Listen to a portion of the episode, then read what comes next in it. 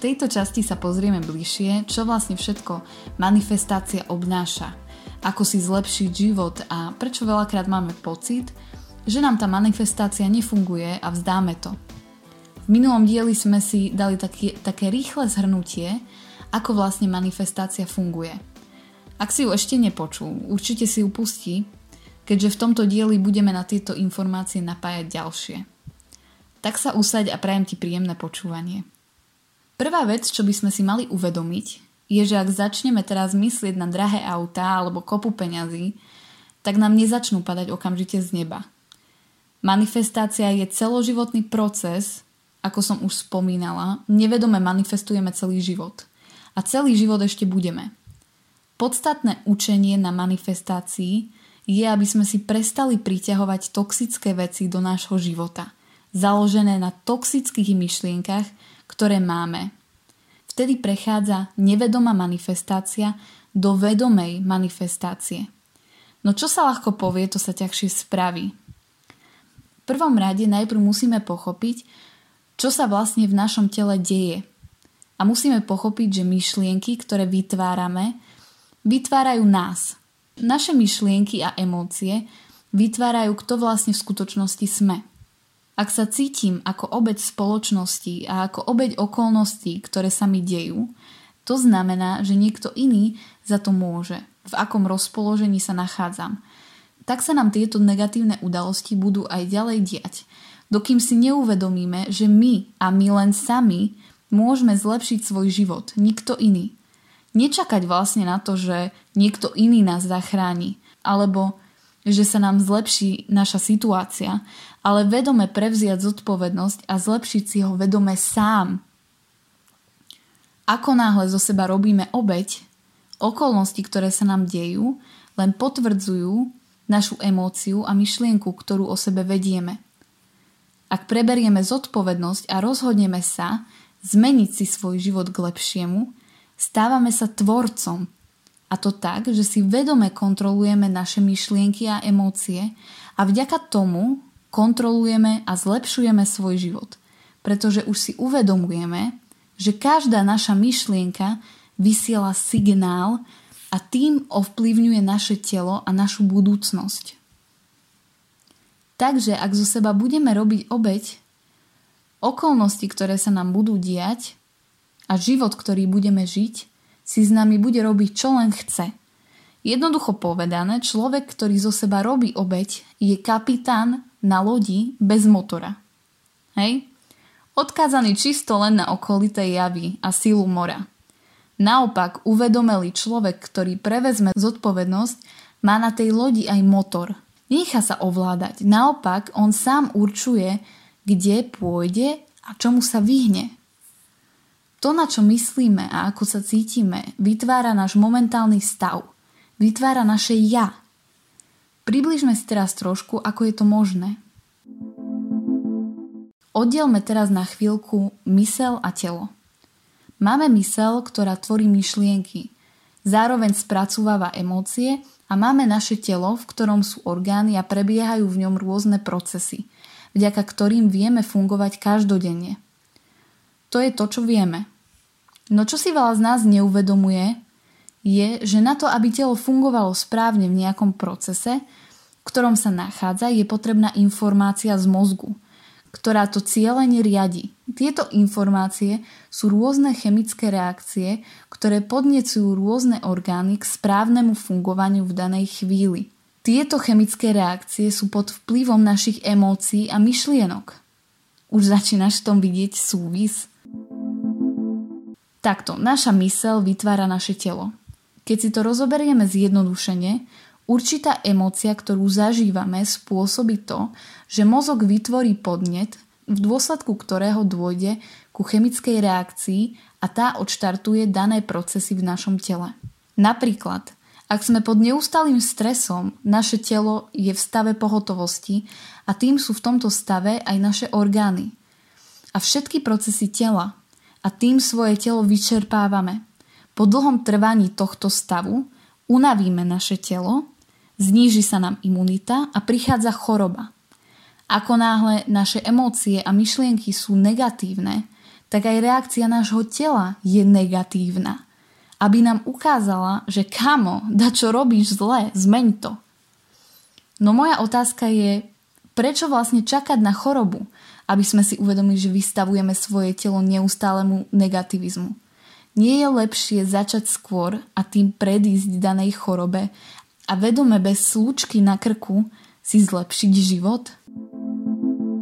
Takže si týmto môžeme uvedomiť to, že naše myšlienky netvoria len našu budúcnosť, tzv. manifestáciou, ale zároveň aj naše telo. Tomto momente zistujeme, aké sú naše myšlienky a emócie dôležité. Ako náhle sa stávame vedomým človekom, ktorý vedome kontroluje myšlienky, telo a emócie, ktoré začínajú spolupracovať, daný človek s nimi komunikuje a rozumie, že ak začne kašľať alebo má slabšie nechty, vypadávajú mu viac vlasy, tak niečo robí zle alebo zažíva zle. Toto štádium sa nazýva stavom bytia, kedy telo a mysel spolu spolupracujú a navzájom sa podporujú. A vďaka tomu človek zlepšuje nielen svoje zdravie, ale aj svoje myslenie a zároveň aj svoj život. Povedzme si teraz trochu o našej mysli. Ako všetci vieme, rozdeľujeme ju na vedomú časť a podvedomú časť. Vedomá časť je neokortex. Je to najväčšia časť mozgu, v ktorej sa nachádza náš intelekt. Myšlienky vo vedomej časti vieme ovládať, zastavovať a triediť ich. No čo sa týka nášho podvedomia, tam sa nachádzajú myšlienky, ktoré boli emocionálne zafarbené a tak často sa opakovali, až sa z nich vytvoril návyk. A tým vošli do daného podvedomia. Naše podvedomie sa vytvára hlavne v našom detstve a tínedžerskom veku, kedy sa vyvíjame. Myslím, že veľakrát ste počuli už pojem, že rodičia nás programovali v detstve. Toto tvrdenie by som však otočila. Nie rodičia nás programujú, ale my sami sa programujeme. Viac to priblížim asi tým, že rodičia nám vytvorili nejakú situáciu, napríklad nás veľa porovnávali, alebo sme od nich necítili dostatok pozornosti No my sami sme si danú situáciu emocionálne zafarbili. My sami sme si k situáciám vytvorili emócie ako smútok a tým, že sa táto situácia častokrát opakovala a tým sa opakovala aj daná emócia, prešla táto myšlienka spolu s emóciou do nášho podvedomia a vytvorila ten tichý hlas v hlave, ktorý sa niekedy ozýva, napríklad ako, že nie sme dosť dobrí, a že na, napríklad, že na to nemáme a rôzne podobné myšlienky. Ten tichý hlas v hlave, čo máme, je naše podvedomie. No toto podvedomie sa nám neukazuje často len pri zásadných bodoch a rozhodnutiach v našom živote a tým ho ovplyvňujú. Ako náhle toto podvedomie počúvneme, znížime k tým kvalitu nášho rozhodnutia na základe určitého programu, ktorý sme si kedysi vytvorili. Vysvetlím teraz viac do hĺbky. 90% našich každodenných myšlienok sú rovnaké, aké sme mali včera. Šokujúca informácia, ale je to tak. Ako ľudia potrebujeme v našom živote určitý druh stereotypu, aby sme sa cítili bezpečne a mali svoje istoty. To znamená, že naše dni vyzerajú približne rovnako. Každý deň. Máme vlastne rovnaké návyky, Ráno vstaneš, umieš si zuby, prezrieš si svoj mo- mobil, naješ sa a ideš rovno do roboty a tam si porobíš svoje veci. Vrátiš sa domov, otvoríš si pivko, pozrieš si telku a tak ďalej. Vykonal si vlastne približne rovnakú aktivitu ako včera. S drobnými zmenami, pravdaže. Pri týchto činnostiach si ale vytváral rovnaké myšlienky ako včera – možno s drobnými zmenami. No 90% bolo rovnakých ako včera. A teraz sa zamyslíme, hej. Už sme sa dozvedeli, že naše myšlienky tvoria naše telo a aj našu budúcnosť. No ako ju vlastne tvoríme, keď 90% ide z našej minulosti? Tu sa vlastne dostávam do toho bodu, že všetci z nás nevedome žijeme tej minulosti a preto sa častokrát nevieme posunúť vo svojom živote ďalej. Čo sa ale stane, ak si to uvedomíš a povedzme dačo na svojich každodenných návykoch zmeníš? Dáme si taký príklad. Hej, chalan chce vyzerať lepšie, tak sa rozhodne, že každé ráno miesto toho, že vezme si mobil do ruky, si zacvičí. Urobí tak prvý deň, urobí tak druhý deň, možno tak urobí ešte aj tretí deň, no už štvrtý deň sa ozve to naše tiché podvedomie, o ktorom sme si hovorili, ktorému začne hovoriť slovička ako nechce sa mi, však na čo to robíš, aj tak to nezmeníš, nechaj to tak, nechaj to na zajtra, dnes si oddychni, hej. Ak človek posluchne tieto myšlienky, ktoré všetci veľmi dobre poznáme, tak sa stáva to, o čom sme sa bavili. Že poslúchol svoje podvedomie a tým sa vracia do, svojich, do svojho starého stereotypu, do svojich starých 90%. Tento proces by sme mohli prirovnať k cyklu, čo zažívame. K určitému kruhu, z ktorého nie každý dokáže vystúpiť. Otázka je, prečo je to také ťažké? Ako sme si už povedali, naše myšlienky a emócie tvoria naše telo vďaka chemickým reakciám. Naše telo miluje stereotyp, ktorý si vytvoríme. Je v bezpečí, má svoju rutinu, nič nového neprekvapí a má svoj rytmus. No podstatná časť toho celého je tá, že naše telo ťaží z, nas, z našich 90%. Vďaka týmto percentám dostáva rovnaké chemické reakcie každý deň.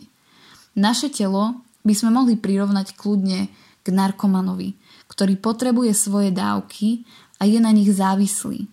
Ako náhle tieto dávky zmeníme, tým, že zmeníme náš stereotyp, naše telo sa začne brániť a siahne po našom podvedomí, aby nám vyvolalo výčitky alebo pocit strachu, smútok. A tí, čo ho budú nasledovať, sa vlastne vrátia do toho pomyselného kruhu. Títo ľudia majú veľký problém si zlepšiť život alebo si pritiahnuť do života to, čo chcú, keďže nedokážu túto bariéru prekonať. Ostávajú zaseknutí a žijú každý deň skoro tak isto ako ten minulý a sú proste nešťastní z toho. No ak si chceme zlepšiť svoj život a máme urči, určený cieľ, tak vieme, že keď tieto myšlienky a pocity prídu, že vlastne sme na dobrej ceste – nadýchneme sa a vykročíme z tohto cyklu. Začneme si tvoriť nový a lepší a zdravší, v ktorom sa stávame osobou, ktorou vlastne chceme byť. Na to však, aby sme to dokázali, sú potrebné hlavne dve veci. A to je disciplína nad samým sebou a určenie si cieľa. V tomto prípade veľmi rada používam príklad šoferovania v aute. Keď sa narodíš, tak nastúpiš do auta a ideš si svojim životom. Niekedy ti do cesty príde zlé počasie, jama alebo máš na ceste veľký šuter. No veľmi dôležité je vedieť, kam ideš. Inak tvoja cesta nemá zmysel. Len niekde blúdiš. A ani nevieš vlastne kam. No ako náhle si ten svoj cieľ zadáš, tak tvoja cesta naberá význam. No ďalšia veľmi dôležitá časť je nezastaviť auto a hlavne nezačať cúvať. Vždy ísť vpred. Prekonať tú bariéru a vybudovať si nové ja.